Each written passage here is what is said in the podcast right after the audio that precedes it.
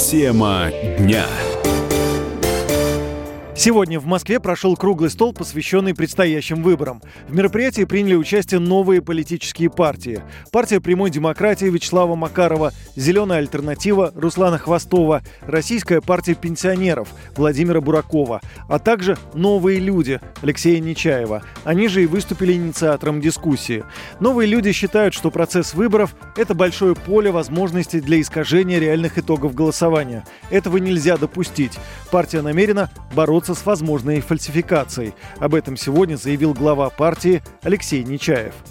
Все мы получаем поддержку людей. Э, это, конечно, очень важно, но все можно потерять в один день, точно теперь в три дня, вот, или в две ночи. Вот. И, конечно, расширился риск фальсификации за счет того, что все это увеличено.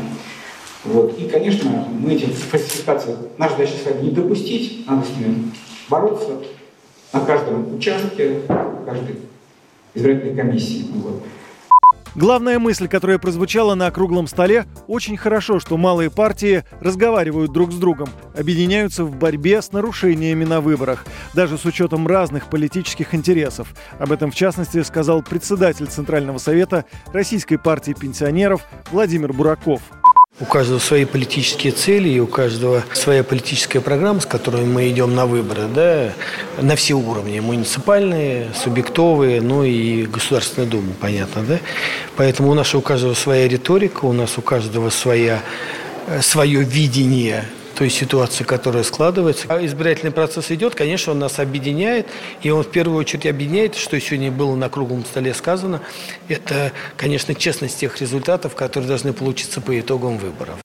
Новые люди готовятся к выборам и к возможным фальсификациям. Так, на избирательных участках будет более 10 тысяч наблюдателей от партии. Их специально готовили для того, чтобы распознать возможные нарушения.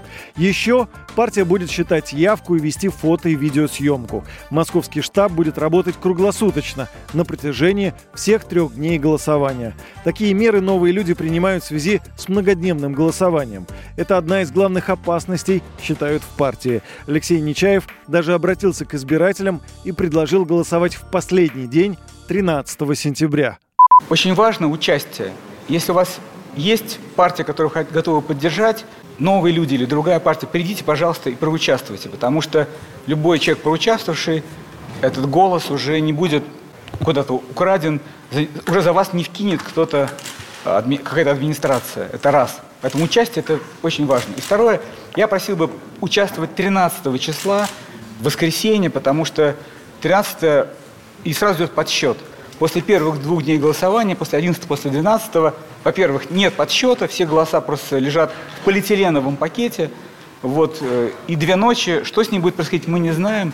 Поэтому просьба, приходите голосовать 13 числа, воскресенье. Глава партии «Новые люди» Алексей Нечаев также отдельно обратил внимание на необходимость объединяться в борьбе с возможными фальсификациями с другими силами. Только так, по его мнению, можно обеспечить честный, прозрачный избирательный процесс. Но еще напомнил про уголовную ответственность за нарушение избирательного законодательства. Нам важно, чтобы не только наши наблюдатели были на выборах, да, но и наши коллеги тоже стояли рядом, если их наблюдатели удалят, наши встанут, если наших, то их. То есть вот кооперация – это первое.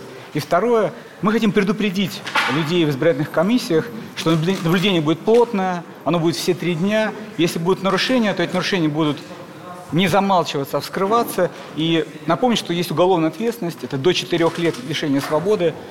У всех э, есть дети, есть члены семей. Очень важно, чтобы дети эти четыре года были с родителями, а не одни. Поэтому мы наблюдение делаем сплошное везде, где мы участвуем на выборах.